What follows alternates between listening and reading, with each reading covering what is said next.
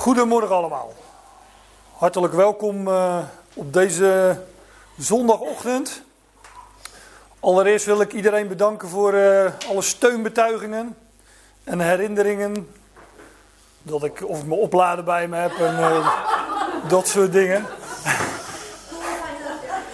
Ontzettend fijn dat jullie meeleven. maar ja, de boodschap is aangekomen. Dat, ik wou zeggen, dat gebeurt me niet nog een keer, maar laat ik, uh, laat ik dat maar voor me houden. Want uh, je weet me nooit, maar uh, ik heb vandaag alles bij me. En, ehm, dus als we geen stroomuitval en dergelijke krijgen, dan, dan moet het gewoon gaan lukken. Ik, ehm, ik wil eens met jullie nadenken over, over dit onderwerp. En ehm, ik zat vanmorgen eh, wat eh, op mijn telefoon op, eh, op Facebook en dergelijke. En toen ging het over, iemand vroeg, gaan jullie nog stemmen? Blijkbaar zijn er binnenkort verkiezingen. Dat was een beetje langs me heen gegaan. En toen op de fiets hier naartoe, toen zag ik wel wat borden met veelbelovende gezichten erop. En in, in Hendrikino Ambacht zag ik een bordje staan, stem SGP snelle bussen naar Rotterdam. nou, als mijn dochter dat ziet, dan, uh, dan weet ik wel wat voor stemadvies ik krijg. Maar uh, die uh, verkiezingen zijn geloof ik wat, uh, wat lokaal. Dat zullen de provinciale staten wel zijn, denk ik. Um, maar ik dacht, laten we deze ochtend deze wat grootser aan gaan pakken. En het hebben over de wereldpolitiek. de Verenigde Naties. Want daar, uh, daar gaat Psalm 2 over. En uh, ik heb toch uh, ook al wat opmerkingen gekregen over deze psalm vanmorgen. Dus ehm, helemaal onbekend eh, is deze psalm niet. En, ehm, maar ik wil hem toch eerst eens even lezen. Van waar gaan we het nou... Waar gaan we het nu precies over hebben deze ochtend? Het is niet zo'n hele lange psalm, een vers of 11 12, 12 versen zie ik. En uh, die lees ik eerst even allemaal uh, door en dan gaan we dat uh, eens rustig zin voor zin, vers voor vers doornemen. Psalm 2, vanaf vers 1. Waarom woeden de natieën en bedenken de volken ijdelheid? De koningen van de aarde stellen zich op en de machthebbers hebben zich verzameld tegen Yahweh en tegen zijn gezalfde, zeggend... Laten wij hun banden losscheuren en laten wij hun touwen van ons afgooien. Hij die in de hemel zit lacht, Jaweh bespot hen. Dan zal hij in zijn toorn tot hen spreken en in zijn hitte zal hij hen verschrikken. Ikzelf toch wijd mijn koning over Sion, mijn heilige berg. Ik verhaal van het besluit van Jaweh. Hij zegt tot mij, mijn zoon ben, ben jij, ik heb, jou, ik heb jou vandaag verwekt. Vraag voor mij en ik zal de natieën geven tot jouw lotbezit en de einden van de aarde tot jouw grondbezit. Jij zal hen vermorzelen met een ijzeren knots, jij zal hen verbrijzelen als een pottenbakkersvat. En nu, koningen, wees verstandig, word vermaand rechters van de aarde, dient Jahweh met vrees en jubelt uitbundig met siddering. Kus de zoon, opdat hij niet zal toornen en jullie onderweg vergaan, want zijn, zijn boosheid zal spoedig verteren. Gelukkig zijn allen die toevlucht nemen bij hem. en dat is uh, de psalm, dat is uh, psalm 2.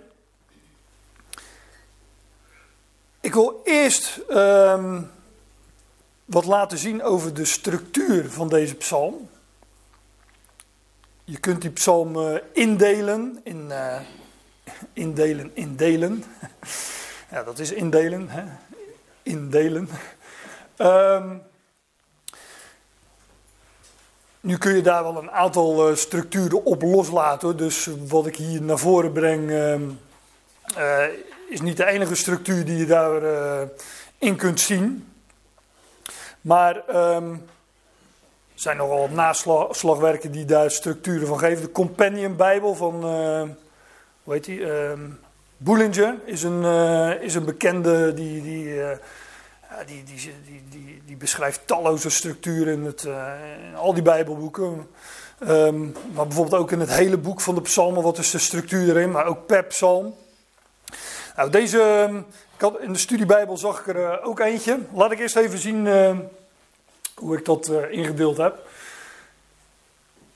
Hier zie je een, eh, een, een, oproep van de, dat is in de eerste drie versen, de oproep van de koningen van de aarde en de natieën tegen Yahweh. En zij verzamelen zich tegen Yahweh. Dit, hier onderaan, de laatste drie versen, is ook een is ook een oproep, maar dan van Yahweh aan de koningen van de aarde en aan de natieën. Dat, die rode gedeeltes is het eerste gedeelte het antwoord van Yahweh. En het antwoord van Yahweh is zijn koning. Dit zijn de, hier gaat het over de koningen van de natie en Yahweh zegt mijn koning. Hier nog een keer het antwoord van Yahweh, zijn koning. Studiebijbel noemde dit een, uh, uh, een Abba-structuur.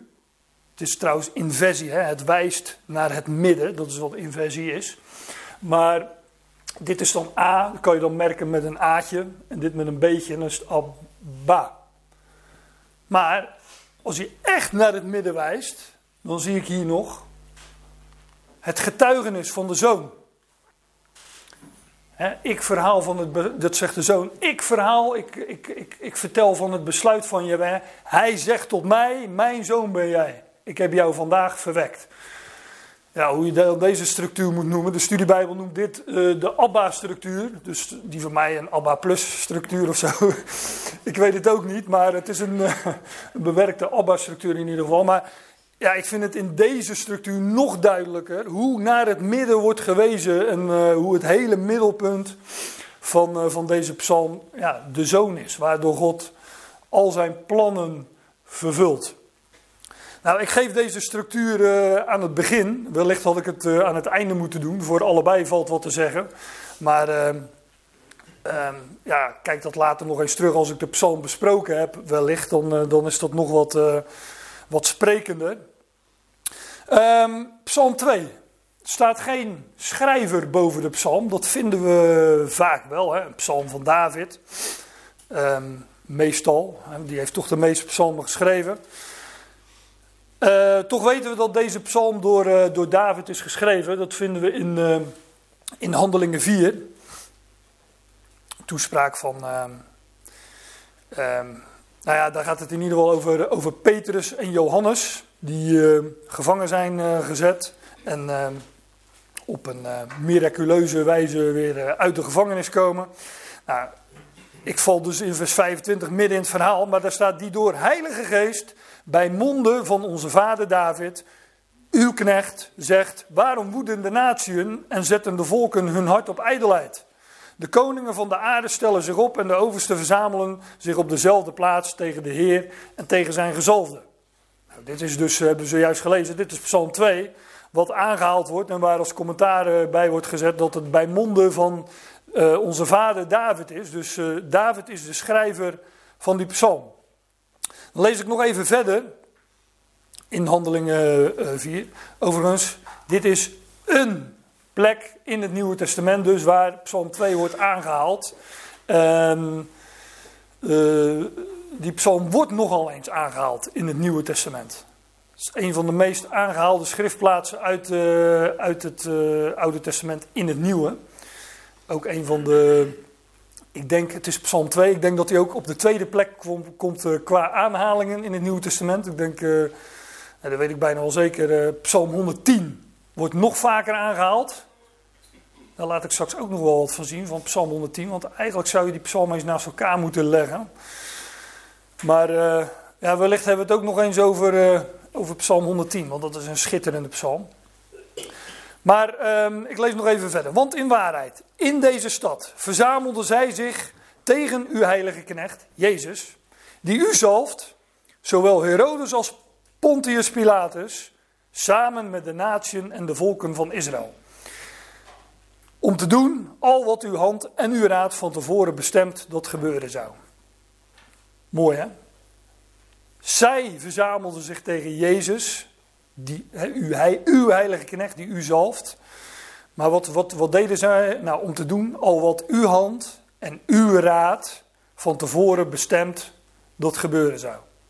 Dus God had het zo bestemd, God had het zo bepaald. En uh, ja, die koningen, van de, die machthebbers van de aarde, het zijn slechts uitvoerders van, uh, van Gods raad. Maar dit is dus een vervulling van Psalm 2.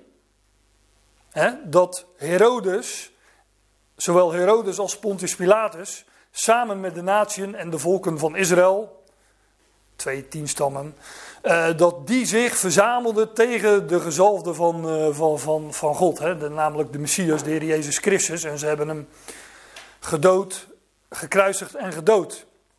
Maar, zoals met zoveel profetieën, is deze vervulling van die psalm niet de enige. En dat zal ik nog laten zien, want psalm 2 zal ook in de toekomst nog een vervulling krijgen. Ik zou talloze profetieën op kunnen noemen die uh, op meerdere momenten vervuld zijn. Denk maar aan een vervulling voor Israël en een toepassing op de Ecclesia, de gemeente. Nou, dat is een uh, onderwerp apart, gaan we, nu niet over, gaan we het nu niet over hebben. Wat ik nog wel wil zeggen, en dat uh, wordt ook gezegd in handelingen, daar is, ook, daar is Petrus die het woord voert. In handelingen 2, daar zegt Petrus over David, omdat hij dan een profeet was. En ja, ik val midden in Handelingen 2. Jullie kennen dat hoofdstuk allemaal, want dat, is, uh, dat speelt zich af op de Pinkse dag. En Petrus geeft daar een, uh, een tamelijk uh, lange toespraak.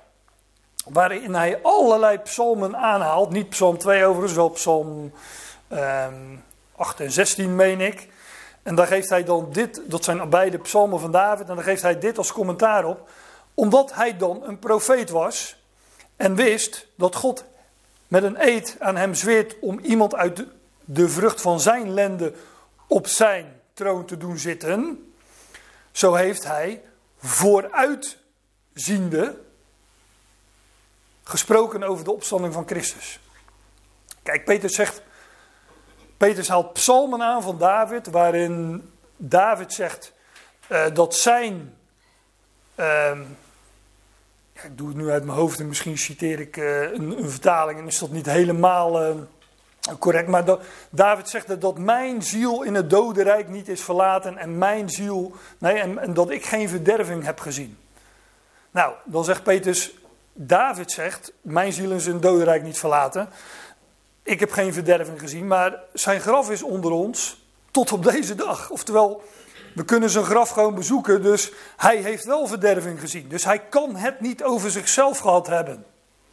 En dan zegt hij, omdat hij dan een profeet was, heeft hij, wist, dat God hem met een eed had gezworen dat hij iemand op zijn troon zou doen zitten. En niet David zelf, maar iemand anders zou op zijn troon zitten. En hij heeft dus vooruitziende gesproken over de opstanding van de Messias, van Christus. Oftewel, de psalmen gaan niet over David, maar over de zoon van David. Dat is uh, samengevat wat Petrus daar zegt op de Pinksterdag.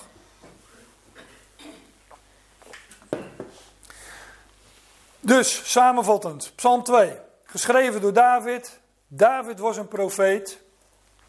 Hij sprak dus niet van zichzelf en van zijn eigen koningschap, maar hij sprak van de zoon van David. Iemand die, die na hem komen zou en op zijn troon zou zitten.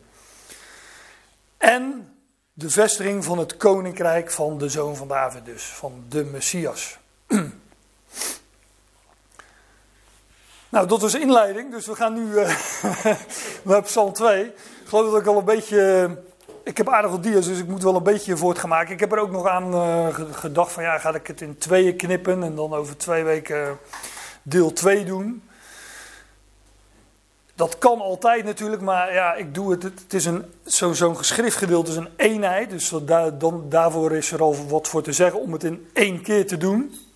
Maar er zijn ook nog zoveel onder, onderwerpen om te bespreken, dat als het even niet kan, ik het liefst niet in twee keer doe, maar in één keer.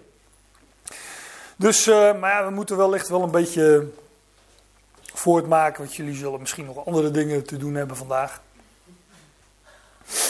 Nee? Oké, nou dan, dan weet ik dat. Waarom woeden de natieën en bedenken de volken ijdelheid? Dat uh, woeden, dat heeft met het woeden van de zee, van de zee te maken. Het gaat over het woeden van de natieën. Het is wel leuk, in het Engels, uh, de, de, Engelse vertaling had hier uh, rage, hè, woede.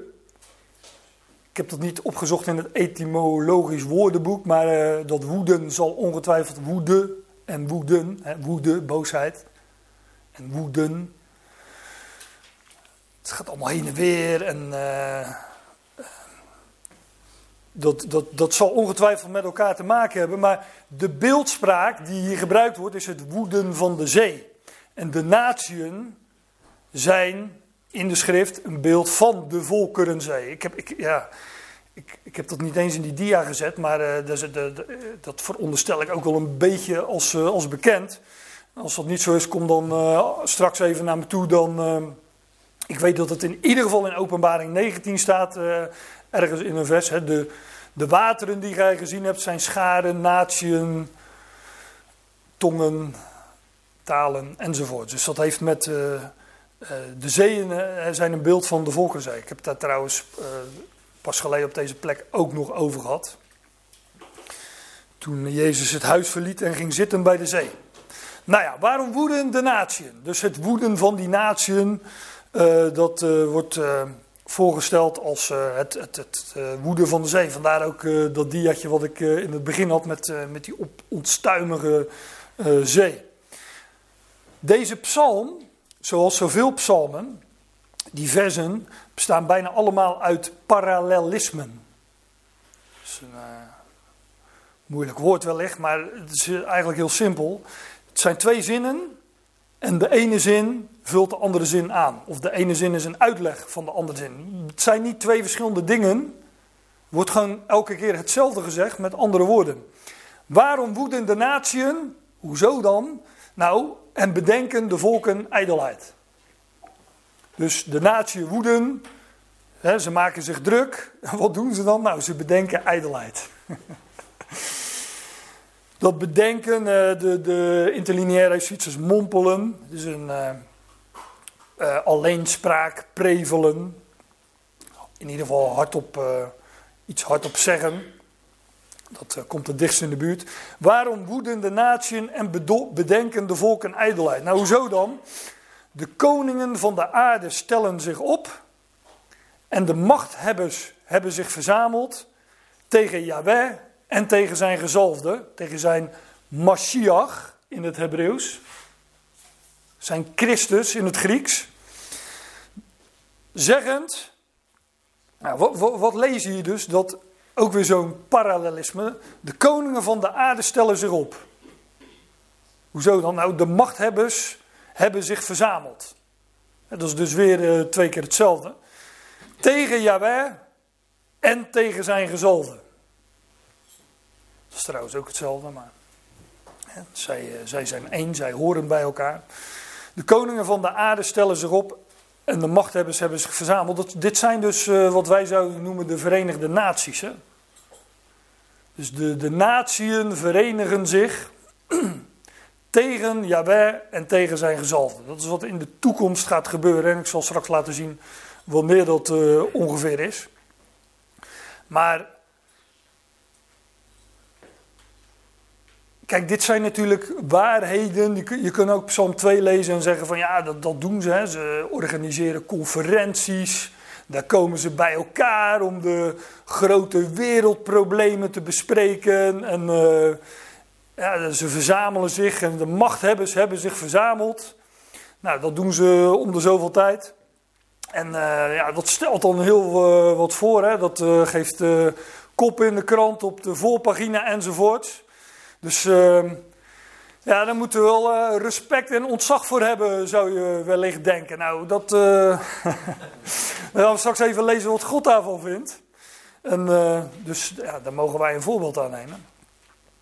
Maar dat, dat zijn dus de Verenigde Naties. En wat, wat, wat, wat, wat, zeggen zij dan wat, als zij zich verzamelen? Nou, laten wij hun banden losscheuren. Kijk, ze, ze hebben het tegen Yahweh en tegen zijn gezalfde, tegen zijn Mashiach. Tegen Yahweh en de Christus, om het uh, zo te zeggen. Ze verzamelen zich, ze stellen, ze stellen zich op. Hè? Als tegenpartij dus, tegen Yahweh en tegen zijn gezalfde. Laten wij hun banden losscheuren. En laten wij hun touwen van ons afgooien. Kijk, de natieën weigeren zich dus te onderwerpen aan Yahweh en zijn Messias, aan zijn Christus.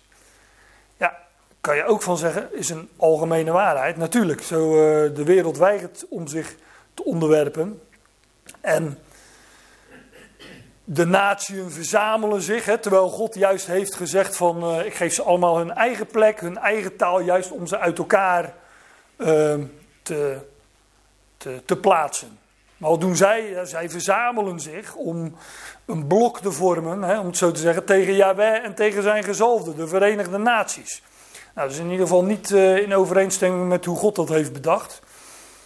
En nou, hier gaat het over, laten wij hun banden, ze zeggen dus laten wij hun banden losscheuren, laten wij hun touwen van uh, ons afgooien. En dat zullen ze ook in de toekomst uh, zo gaan zeggen. Want, ik loop dan even vooruit naar uh, verderop in de psalm, we hebben het zojuist gelezen natuurlijk. Er komt een moment waarop God heeft gezegd, nou laat ik het zo zeggen, God heeft gezegd tegen de Messias, vraag van mij, eis van mij, zeggen sommige vertalingen, vraag van mij en ik zal de natieën geven tot jouw erfdeel of lotbezit. En de einden van de aarde tot jouw grondbezit. Oftewel, als jij het van me vraagt, dan geef ik jou heel deze aarde. Alles tot jouw grondbezit. Nou ja, blijkbaar heeft hij dat dus nog niet gedaan. Want hij is hier nog niet op aarde. En hij vestigt zijn koninkrijk nog niet, hè, openbaar. Maar, ik, zei, ik had zojuist over Psalm 110, dat dat uh, de meest aangehaalde psalm is in het Nieuwe Testament. Daar staat dus dat God heeft gesproken tot zijn Messias, zit aan mijn rechterhand. En ook weer, totdat, tot dit moment, totdat ik al de natieën zal geven tot jouw lotbezit, tot jouw erfdeel. Vraag van mij en ik zal de natieën geven tot jouw lotbezit en de einden van de aarde tot jouw grondbezit. Ik heb er nog wat uh, psalmverwijzingen bij gezet, waar dit ook staat dat al de natieën aan hem onderworpen zullen worden. Hij zal zijn koninkrijk gaan vestigen over heel deze aarde. Nou, wanneer is dat? Dan ga ik een, uh, een tijdlijntje laten zien. Dat is altijd wat lastig. Toch doe ik het. Um, en ik moet zeggen, zo'n tijdlijn is altijd onvolledig. Zeker als we het over um, deze periode hebben. Want dit is een periode die uh, in de nabije toekomst gaat plaatsvinden. Waar zoveel in gaat gebeuren in zo'n korte periode. Dat ik heel deze dia wel uh, vol had kunnen zetten met allerlei gebeurtenissen. In de toekomst zal er een uh, nabije toekomst zal er een grote verdrukking over Israël komen. Dat wordt in Matthäus 24 de grote verdrukking genoemd. In Jeremia de tijd van benauwdheid voor Jacob bijvoorbeeld. Die heb ik er nog niet eens opgezet. Daarvoor trouwens, ook dat staat niet eens op de dia, komt er nog een periode van schijnvrede. Een periode dat men zal zeggen: het is vrede en zekerheid. We hebben het nu over politiek. Ik, ik zag van de week een filmpje van uh, oud-president Trump. Die zei van, uh, dat, er een, uh, dat we op weg zijn naar een derde wereldoorlog. En dat hij, hij dat, dat, dat conflict Rusland-Oekraïne en iedereen die zich daar steeds meer in gaat mengen en mee gaat bemoeien. Hij zegt, we steven af op een derde wereldoorlog. Als ik president zou zijn, was dit nooit gebeurd. En als ik weer president word, dan is het in 24 uur vrede. Ik zeg niet dat de, degene die die schijnvrede gaat brengen Trump is, maar er gaat wel zoiets gebeuren in de toekomst. Iemand gaat vrede brengen. En dat heeft ook nog alles met het Midden-Oosten, met, met, met, met het land Israël te maken en die vijandige volken daaromheen. Maar het is ook uh, het is een voorbeeld. Hè?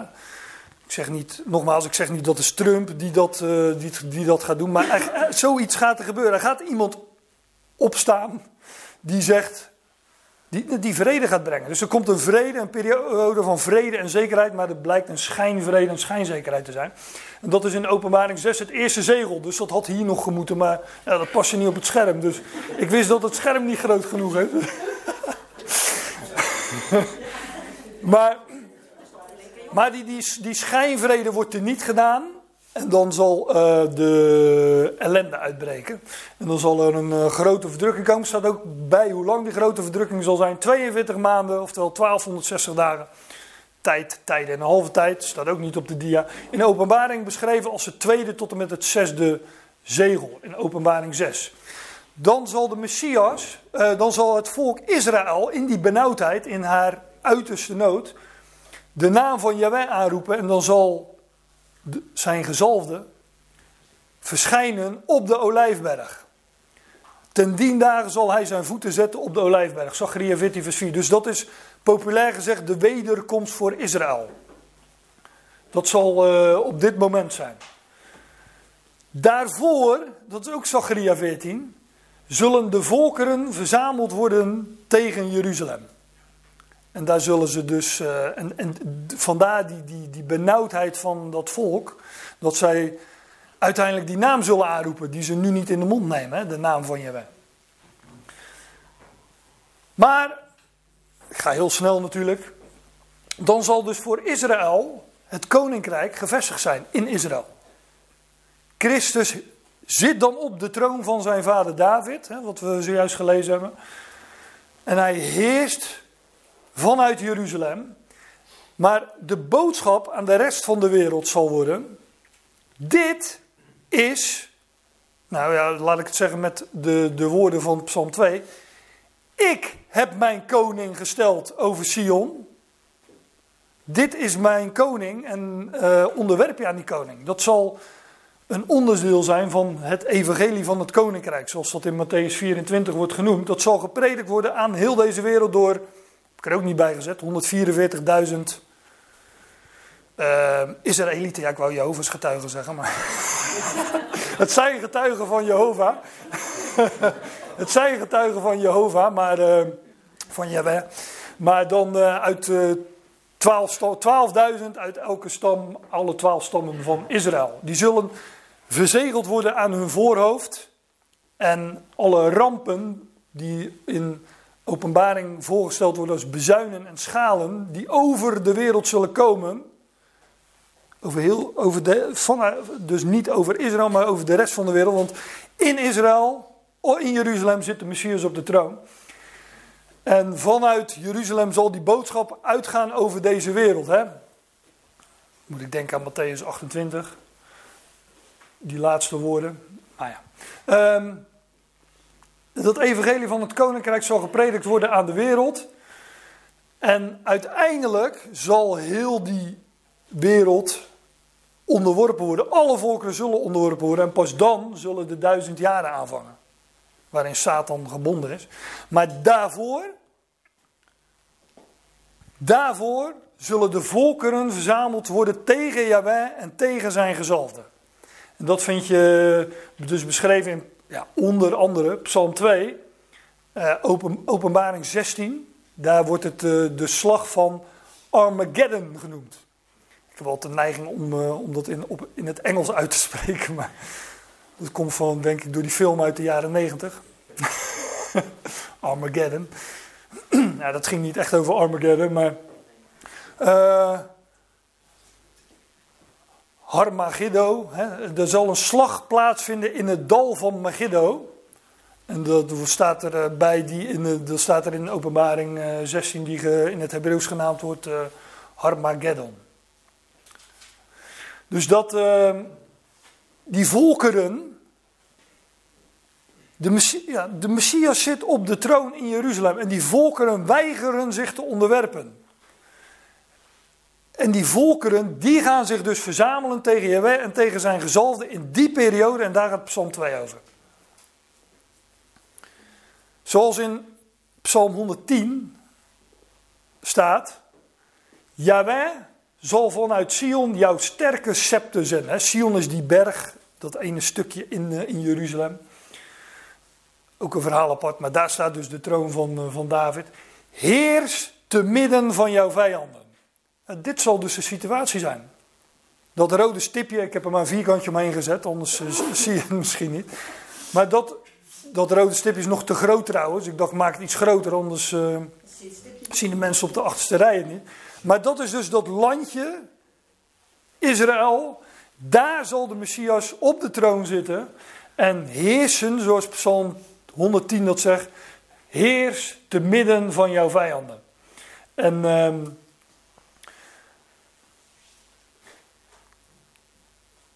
Dat zal een, een, wereldwijde aangelegenheid zijn dat al die naties zich verzamelen tegen Yahweh en tegen zijn gezalfd. Nou, dan denken wij wel, dat moet wat worden zeg. Dat, uh, wat, dat, dat, uh, nou, dat, wat zal dat voor strijd worden? Hè, wie gaat dat winnen? Zou je denken. Zoals je... Uh, voor afspiegelingen bijvoorbeeld bij een voetbalwedstrijd. Van nou, eh, die, die, die, zijn wel aan elkaar, nou, die zijn wel aan elkaar gewaagd. En, uh, nou, zo, is, zo gaat het dus niet gebeuren, maar dat, dat lezen we vanzelf. Hoe, we gaan lezen hoe God daarmee omgaat. Hij die in de hemel zit, lacht. En nogmaals, een parallelisme. Hoezo lacht hij dan nou? Jawel, bespot hem. De, hij hoonlacht. In de Statenvertaling is het ook wel leuk, stond hij belacht hem. Want het is belachelijk. Dus God die ziet dat allemaal gebeuren en die lacht erom. Al die naties die zich verzamelen tegen hem en tegen zijn, zijn Christus, degene die hij gesteld heeft tot koning. Hij die in de hemel zit, lacht, ja, we bespot hem. Dat lachen, dat is wel leuk, dat is in het Hebreeuws is dat uh, Yitzhak. En dat is uh, natuurlijk van de naam Isaac. Hè? Sarah werd ook aan het lachen gemaakt toen ze die uh, belofte kreeg. Abraham ook trouwens. Nou, je vindt het nog wel een paar keer in de psalmen uh, dat God lacht, ook om die natieën die zich uh, verzamelen. Ik heb er nog twee bijgegeven, dan kun je dat eens nazoeken. Dat is wel leuk, die, daar moest ik aan denken toen ik dit, toen ik dit zo opschreef, intikte. Yitzhak, Isaac, wie is dat? Anders gezegd. Het zaad van Abraham. En Paulus geeft als commentaar op het zaad van Abraham dat dat Christus is. Christus is het zaad van Abraham. Isaac is natuurlijk ook weer een voorafschaduwing van, uh, van dat zaad van Abraham. Uh, van het zaad van Abraham, ja, ik moet het wel goed zeggen. Dus uh, ja, waarom lacht God? Nou, hij heeft, uh, hij heeft, hij heeft een zoon, het, het, werkelijke zaad van Abraham, die heeft hij gesteld. Dus hij die in de hemel zit, lacht. En Jaweh bespot hem. Dan zal hij in zijn toren tot hen spreken.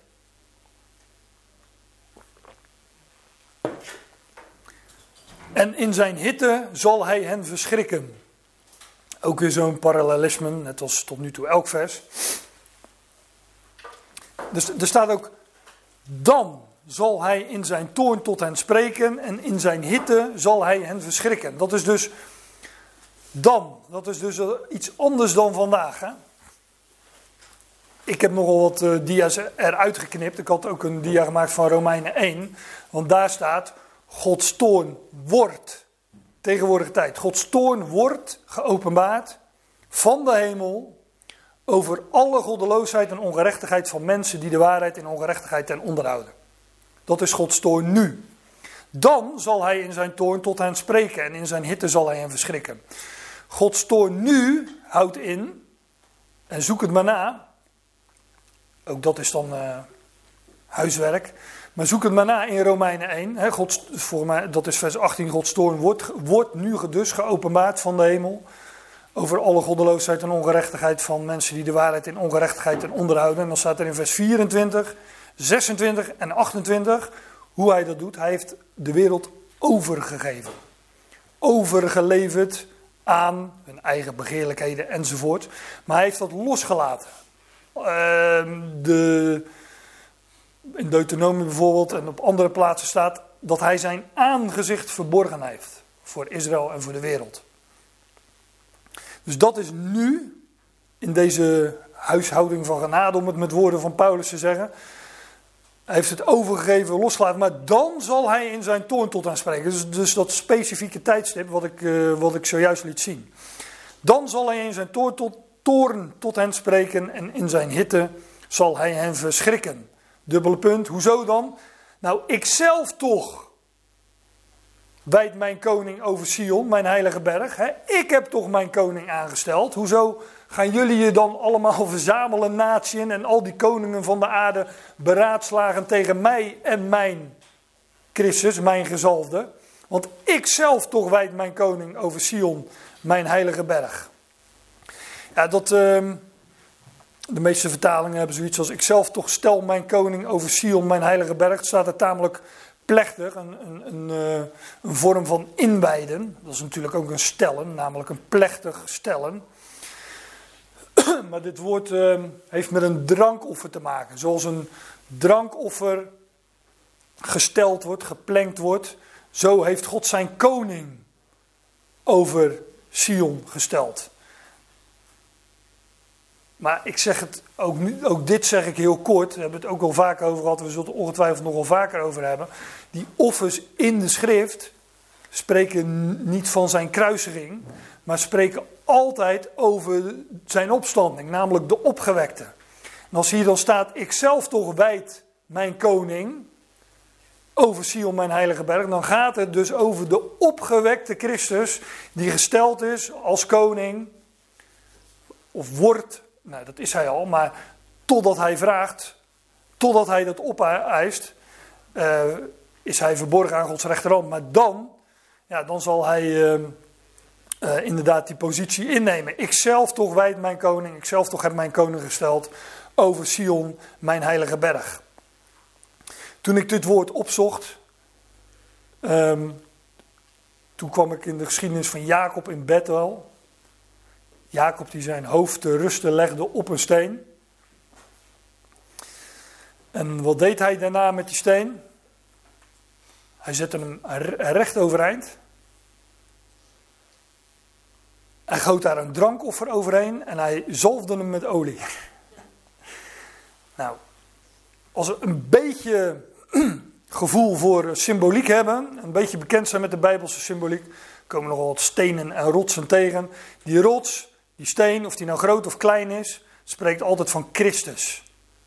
Trouwens, hier gaat het ook over een berg. Dat is, dat is een hele grote steen. Hè? En dat is het koninkrijk van de Messias waar het hier over gaat. Sion, mijn heilige berg. Maar of het nou het steentje is, het vijfde steentje van David, of de steen waarop Jacob zijn hoofd te rusten legde, het spreekt allemaal van uh, de rots. Waar Israël overigens over gestruikeld is, hè? die rots. Maar dan, in de, in de toekomst, want daar spreekt die geschiedenis natuurlijk van, dan zal Jacob zijn hoofd op de steen te rusten leggen. En uh, die steen heeft alles met de opgewekte Christus te maken. Nou, in dat vers vind je dus uh, ook dat woord, dat van dat uh, drankoffer, van dat plechtig stellen. Ik zelf toch wijd mijn koning over Sion, mijn heilige berg. Ik verhaal van het besluit van Yahweh. Ja, kijk, tot nu toe is Yahweh aan het woord geweest. En eh, Yahweh spreekt en hij zegt, ik zelf toch wijd mijn koning over Sion, mijn heilige berg. En dan, en dan staat er, ik verhaal van het besluit van Yahweh. Dus dan is het niet meer Yahweh die spreekt, maar dan is het de zoon die gaat spreken. Hij zegt tot mij, mijn zoon ben jij. Dus het is nu de Messias uh, die spreekt. En... Uh, Dus ik verhaal van het besluit van Yahweh. Dus de Messias, de door, de door God aangestelde koning. Ik verhaal van het besluit van Jaweh. Het is een, een besluit, een uh, statuut, zegt uh, de interlineair.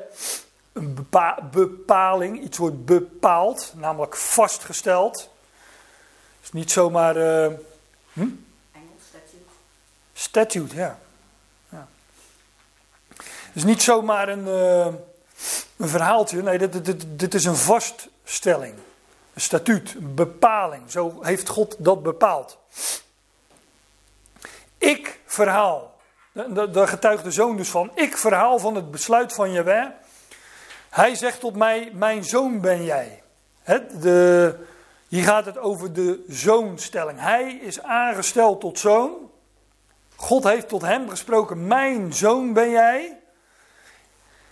En hij is dus aangesteld als lotbezitter de meeste vertalingen zeggen dan erfgenaam, maar hij, heel deze schepping valt hem toe. Dat heeft God in zijn hand gegeven als zijn bezit. Hij zal eh, regeren over heel deze schepping. En hier zegt de zoon: Ik verhaal van het besluit van Yahweh. Hij zegt tot mij: Mijn zoon ben jij. Ik heb jou vandaag verwekt. En dit is het gedeelte wat nogal eens aangehaald wordt in, uh, uh, het Nieuwe Testament. Dus God spreekt tot de Messias, mijn zoon ben jij. En uh, dat is hij vanwege zijn geboorte. Hè? Dat werd al bij, uh, door de engel aangekondigd aan Maria. Heilige Geest zal over jou komen en dat, ehm, of oh, jou overschaduwen en dat heilige wat, ehm, nou, als je het gaat, uit het hoofd wil citeren, wordt het altijd lastig. Maar dat heilige dat in jou uh, groeit, of hoe het er ook staat, zal zoon van God genaamd worden. Dat is wat, de, uh, wat er bij de geboorte wordt gezegd. Maar dit, hij zegt tot mij, mijn zoon ben jij, ik heb jou vandaag verwekt. Werd niet gesproken op de dag van zijn geboorte, maar werd gesproken op de dag van zijn opstanding.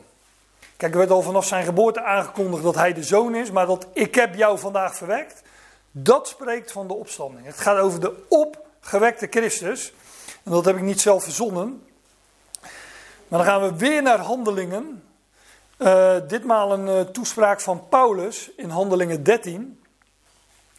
Daar uh, val ik natuurlijk ook middenin. Daar staat dan als zij alle dingen tot een einde brengen die er over hem geschreven zijn. Ik wees daar net al op. En dat God heeft het zo bestemd dat het zo zou gebeuren en zij hebben het uitgevoerd. Als zij alle dingen tot een einde brengen die er over hem geschreven zijn, dus het moest zo gaan, halen zij hem van het hout af en zij plaatsen hem in een graf. Dit gaat natuurlijk over de Heer Jezus Christus, die gekruisigd werd, stierf, ze hebben hem van het hout afgehaald en ze plaatsen hem in een graf. Maar God wekt hem op uit de doden. Dat is ook zo'n refrein in handelingen, telkens zo laconiek. De, de mens die uh, kruisigde hem en uh, plaatste hem in een graf. Maar God wekt hem op uit de doden. En, dan, uh, en wij evangeliseren jullie de beloften die aan de vaderen gedaan wordt dat God deze volledig vervuld heeft aan onze kinderen door Jezus te doen opstaan. God heeft hem dus opgewekt. Nou, daar, uh, dat, dat vermeldt Paulus in zijn toespraak. En dat God dat beloofd had, geëvangeliseerd, dat was een goed bericht dat God van tevoren voor, voor, voorzegd had. God heeft dat volledig vervuld door Jezus te doen opstaan, zoals het ook in de tweede psalm geschreven is. Mijn zoon ben, jou, ben jij, ik heb jou vandaag verwekt. Dus op de dag van de opstanding is tot hem, ja, zegt, heeft God tot hem gesproken: Mijn zoon ben jij, ik heb jou vandaag verwekt. Dus dat verwekken is een opgewekt worden, hè? verwekt worden uit de doden. Daar gaat het dus over, over de opgewekte Christus. En. Uh, ja, Paulus uh, zegt er netjes bij dat het de tweede psalm is waar dat wordt gezegd. Nou, daar, uh, dankjewel Paulus. Daar, uh, en wij zijn die tweede psalm aan, aan, het bespreken, dus we weten nu ook, dat gaat over de opgewekte Christus. Verder in vers 8. hier staat al dus, hè, wat ik zojuist al even aanhaal. Vraag van mij en ik zal de natieën geven tot jouw lotbezit. En de einden van de aarde tot jouw grondbezit. Door, dit is de, dus door. God zei: Mijn zoon ben jij. Ik heb jou vandaag verwekt. Vraag van mij en ik zal de natieën geven tot jouw lotbezit. En de einden van de aarde tot jouw grondbezit. Dat is dus wat er in de toekomst zal gebeuren. Hij zal ja, hij is opgestaan, maar hij zal nogmaals zeg maar, opstaan om die positie in te gaan nemen. Om, om zich te zetten op de troon van zijn vader David. Hier op aarde in Jeruzalem, Sion, de heilige berg. Nu is hij gezeten op, ja, ook op een troon, maar dat wordt weer de troon van de genade genoemd, in, uh, aan Gods rechterhand in de hemel. Maar dan zal hij zitten als de Messias op de troon van zijn vader David. Vraag van mij en ik zal de natieën geven tot jouw lotbezit en de einde van de aarde tot jouw grondbezit. Nu is hem alle macht gegeven in de hemelen en op aarde. Ik heb daar, eh, dat staat in Matthäus 28, maar bijvoorbeeld ook in Hebreeën 2. In Hebreeën 2, alle dingen zijn hem onderworpen. Maar nu zien wij nog niet dat hem alle dingen onderworpen zijn. Nee, want hij neemt die positie niet in. Hij heeft, die, hij heeft nog niet gevraagd. Hè? Dat moment van vraag van mij en ik zal de natie geven tot jouw lotbezit, dat wacht nog.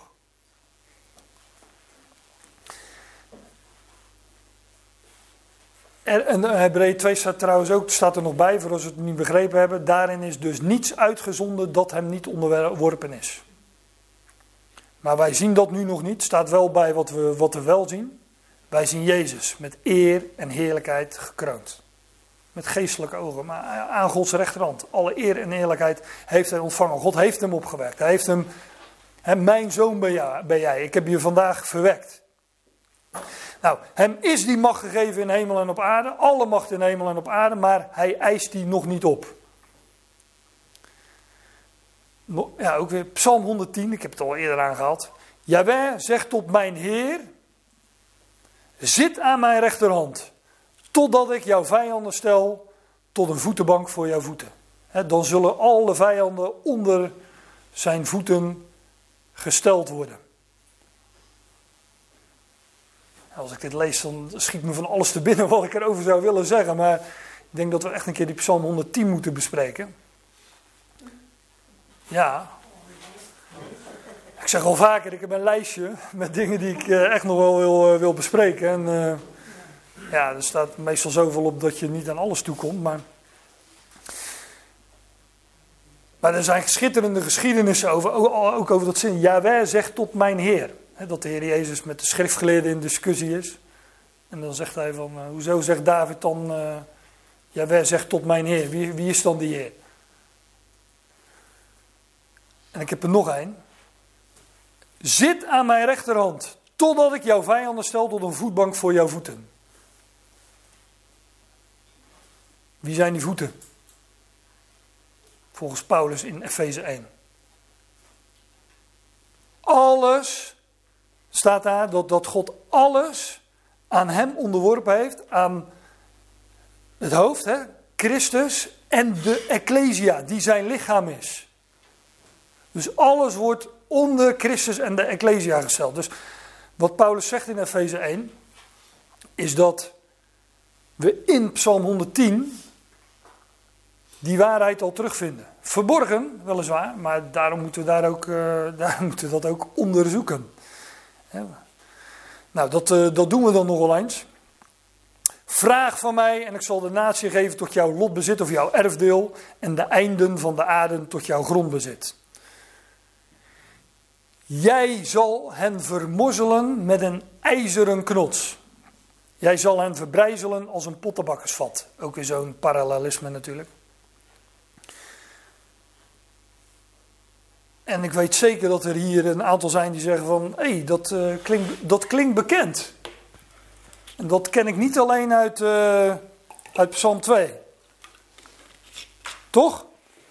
het wordt meerdere keren, ook dit wordt meerdere keren in het uh, Nieuwe Testament aangehaald. Ik heb er drie schriftplaatsen uit de Openbaring bijgezet. Openbaring 2, Openbaring 19, maar Openbaring 12 die wil ik even voor het voetlicht brengen.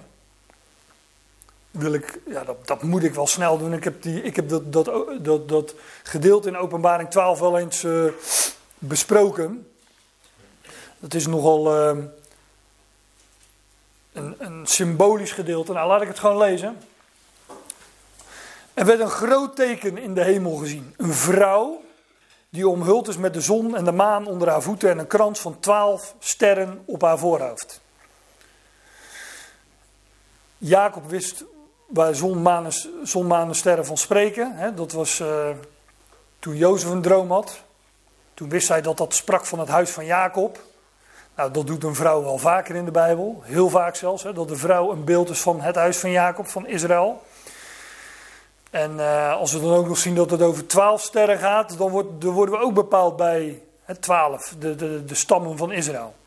Dus die vrouw, ik, ga wat kort er doorheen. Uh, ik, zei al, ik, uh, ik, heb wel, ik, heb, ik heb het wel eens uitgebreid behandeld. Dat ik, ik wil dat, die aanhaling uit Psalm 2 wil ik even terechtkomen.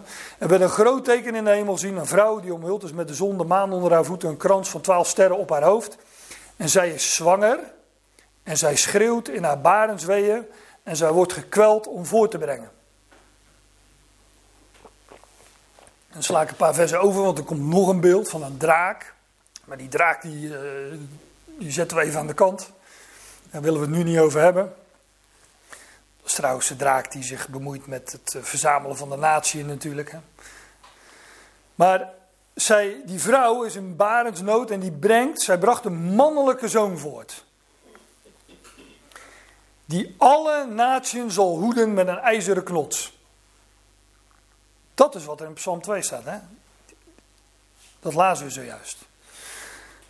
Dus die mannelijke zoon, ja, dat is de Messias. Die alle naties zal hoeden met een ijzeren knots. Maar van die, Messias, van, van die mannelijke zoon wordt gezegd, en haar kind, die mannelijke zoon dus, wordt weggerukt naar God en zijn troon.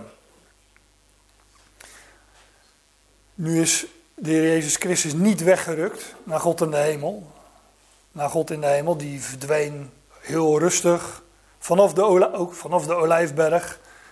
Voer hij ten hemel, lezen we in Handelingen 2. En die mannen, die daar, eh, dat wordt dan beschreven, die staan daar te kijken en die zien zo heel rustig dat verdwijnen. En op een gegeven moment een wolk die hem onttrekt aan het zicht.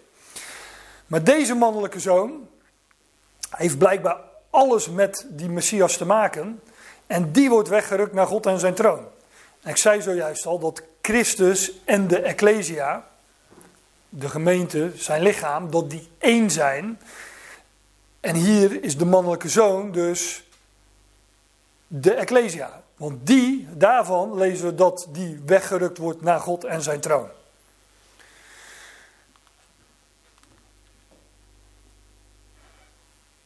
En die zullen dus samen met Christus, hoofd en lichaam, alle natieën hoeden met een ijzeren roede.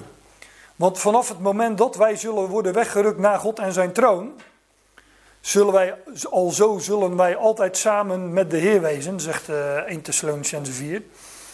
En wij zullen dus, ja, wij zullen betrokken worden in dat hele gebeuren dat we in, uh, in Psalm 2 beschreven vinden. Wij zijn onderdeel, nou ja, ja, wij zijn onderdeel van die Christus, van die Mashiach. Wij zijn zijn lichaam. Dus waar hij zal zijn, zullen wij zijn. En wat hij doet, daar zullen wij in betrokken worden. Zij bracht een mannelijke zoon voor die alle naties zal hoeden met een ijzeren knots. En haar kind wordt weggerukt naar God en zijn troon. De vrouw vluchtte naar de woestijn, waar zij een plaats had die, haar door, die door God gereed gemaakt is. Dus zij krijgt een, plek in de woestijn, buiten het land.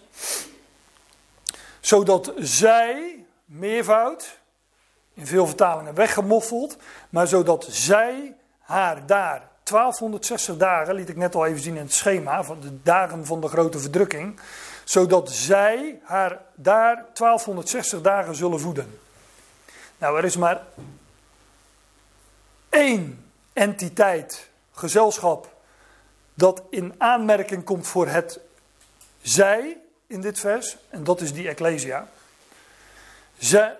Blijkbaar heeft de Ecclesia dus ook een rol in het voeden, op wat voor manier dan ook, van dat gelovige overblijfsel van Israël, daar in de woestijn, buiten het land. Nou, dat was uh, heel kort openbaring 12. Maar als er dus staat, jij zal hen vermozzelen met een ijzeren knots, dan gaat het dus over de Messias. Maar ja, wij maken deel uit van die Messias. Wij zijn zijn lichaam, dus wij zullen daarin betrokken zijn. Als, als hij deze schepping gaat onderwerpen, onderschikken, maar ook verzoenen enzovoort, dan delen wij daarin, in die positie. Wij zijn zijn lichaam, hoofd en lichaam. Jij zal hen vermorzelen met een ijzeren knots. Jij zal hen verbrijzelen als een pottenbakkersvat. Ja, dus, dus hetzelfde uh als het vermorzelen met een ijzeren knot. Maar zoals dat, dat is ook een leuke, zoals dat beeld in Daniel 2 vermorzeld werd. Door die steen. In Daniel 2, die kennen jullie allemaal van de zonderschool of de kinderbijbel. In Daniel 2 had Nebuchadnezzar een droom um, van een beeld. Gouden hoofd, zilveren borst, koperen lendenen is het, uh, meen ik. Uh, ijzeren benen en voeten van ijzer en leem. En dan gaat Daniel aan Nebuchadnezzar uitleggen wat die droom betekent. Hij zegt dat gouden hoofd ben jij. En na jou zal een koninkrijk komen dat zwakker is, maar hè, dat is het zilver. En daarna weer. Nou, en zo gaat hij door. Tot en met een, een laatste wereldrijk. En in dat beeld worden al die koninkrijken vertegenwoordigd. Maar dat laatste wereldrijk, dat is het vierde koninkrijk, zal vermorzeld worden door de vijfde, de steen. Zoals David ook vijf steentjes pakte om die reus te vermorzelen. Dat was dan geen beeld, maar gewoon een, eh, een, reus. Maar er wordt gewoon uitgelegd in Daniel wat dit betekent. Dat laatste koninkrijk zal een, zal dat, dat, zal het koninkrijk zijn van de Messias. Een koninkrijk dat geen einde zal hebben, staat er ook bij. Die steen die rolde van een berg af, zonder mensenhanden. Komt geen mensenhand aan te pas. Die rolde van die berg af, werd, werd groot en uh, sloeg het beeld aan de voeten, zodat heel het beeld verbrijzeld werd. En dan staat erbij, en die steen vulde de gehele aarde. Nou, zie daar een symbolische weergave van het koninkrijk van de Messias, dat in de toekomst gevestigd zal worden over deze aarde. Dat steentje zal van de bergen, hij zal van een hoge plaats komen om zijn koninkrijk te vestigen. Hij zal dat laatste wereldrijk, dat alle kenmerken heeft van die eerdere wereldrijken, verbrijzelen als een pottenbakkersvat. Jij zal hem vermorzelen met een ijzeren knots, jij zal hem verbrijzelen als een pottenbakkersvat. En dat verbrijzelen, dat, ja, dat wordt ook genoemd in, uh, in Daniel, dat dat beeld verbrijzeld werd. Het werd als stof en uh, weggevoerd door de wind. Nou, nu komen de adviezen aan uh, de Verenigde Naties. En nu, koningen, wees verstandig. Word vermaand, rechters van de aarde. Ik hoef er niet meer bij te zeggen dat het parallelisme zijn. Laat je vermanen, gebruik je verstand.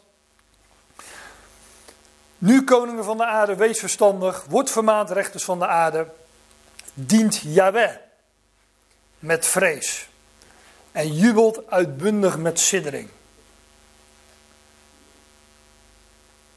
Ja, dus een, een, een oproep tot zich onderwerpen aan de koning die Yahweh zich gesteld heeft. Ik toch heb mijn koning gesteld over Sion. En die laatste strijd, hè, dat uh, Harmageddon, dat is ook geen langdurige slag of zo, dat is gewoon een... Uh, ja, dus als, op de plaatsen waar we, dat, uh, waar we dat beschreven vinden, voor zover er van de beschrijving uh, uh, sprake is, is het gewoon bam. Het is, een, het, is, het is een klap en het is afgelopen. Dus die natie verzamelen, die stellen zich op en, uh, met heel veel gedoe, hè, het woeden van de, van de natie. En nou ja, het is gewoon in één keer afgelopen. Dus daarom zegt eh, de, de Heer ook, dient Jaweh met vrees, jubelt uitbundig met siddering. Kus de zoon, opdat hij niet zal toornen. Die zoon heeft God aangesteld tot zijn koning en Messias. Kus de zoon, als uitdrukking van gemeenschap, ook van liefde, zoals, wij dat ook, zoals dat ook in het woord verzoenen terugkomt. Hè? Zoen, zoenen, verzoenen. Paulus zegt, wij smeken ten behoeve van Christus, wordt verzoend met God. Nou, zoiets dus. Hè? Kus de zoon. Leef in gemeenschap met die zoon. Heb hem lief. Kus de zoon opdat hij niet zal toornen en jullie onderweg vergaan, want zijn toorn zal spoedig verteren of doen verteren. Deze periode dus, hè, die ik ook in dat schemaatje liet zien, die periode van uh, de uh, bezuinen en ja, de bezuinen en schalen, die wordt in de schrift dan ook genoemd de dag van hun toorn. Deze periode van in openbaring 6 vers 17 uh, is dat.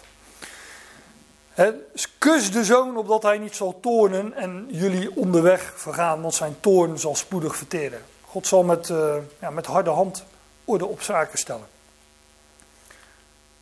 Maar de afsluiting. Gelukkig zijn allen die toevlucht nemen bij hem. Dat zal dan zo zijn, dat is natuurlijk een, uh, een, een algemene waarheid. Dat is nu ook zo. Maar ook in de, in de tijd van. Uh, ook weer de psalmen, de tijd van David. O Jaweh, mijn steen, oh weer die rots, hè, die steen, mijn steenrots. En mijn vesting, en mijn verlosser, mijn God, mijn rots, bij wie ik toevlucht neem. David deed dat ook nog eens letterlijk in een rots, hè, in Adullam. Wat natuurlijk ook een beeld is van Christus, waar hij uh, in schuilde. En dat volk dat hij daar zich verzamelde, dat is een uitbeelding van zijn lichaam, van de Ecclesia. En ja, wij, wij mogen al schuilen in die rots. Wij, wij horen al bij, bij die David, bij de zoon van David. Oh ja, mijn steenrots en mijn vesting en mijn verlosser. Dit was trouwens toen hij, uh, staat erboven bij de psalm, toen hij uh, vluchtte voor het aangezicht van Saul. Altijd pas ook over, hè? O ja, wij mijn steenrots en mijn vesting en mijn verlosser, mijn God, mijn rots bij wie ik toevlucht neem, mijn schild en de hoorn van mijn redding. Mijn burcht, ook zo'n woord. Maar de wind zal hen allemaal wegvoeren. Jezaja 57, zoals dat beeld van Nebukadnezar. Al die koninkrijken, als een wind zullen ze worden weggevoerd. Die verenigde naties, die zich verzamelen tegen Yahweh en tegen zijn gezalde. De wind zal hen allemaal wegvoeren. Een zucht zal hen wegnemen. Dat is dus Gods antwoord erop. Een zucht. Zo stel ik me dat ook voor. Afgelopen. Maar wie tot mij de toevlucht neemt, zal de aarde erfelijk bezitten. en mijn heilige berg in bezit nemen. Zie je, dan gaat het ook weer over Sion, die heilige berg. Ja, we hebben geen muziek, anders zouden we kunnen zingen vanaf de, vanaf de troon. Vestig de zoon zijn heerschappij. dat gaat vanaf, uh, vanaf die troon in Sion, Jeruzalem, de heilige berg, gaat dat gebeuren. En dat duurt niet lang meer. En dat is waar uh, Psalm 2 over gaat. Nou, daar wilde ik het bij laten, want uh, nou, het, is, het is tijd. Lijkt me zo.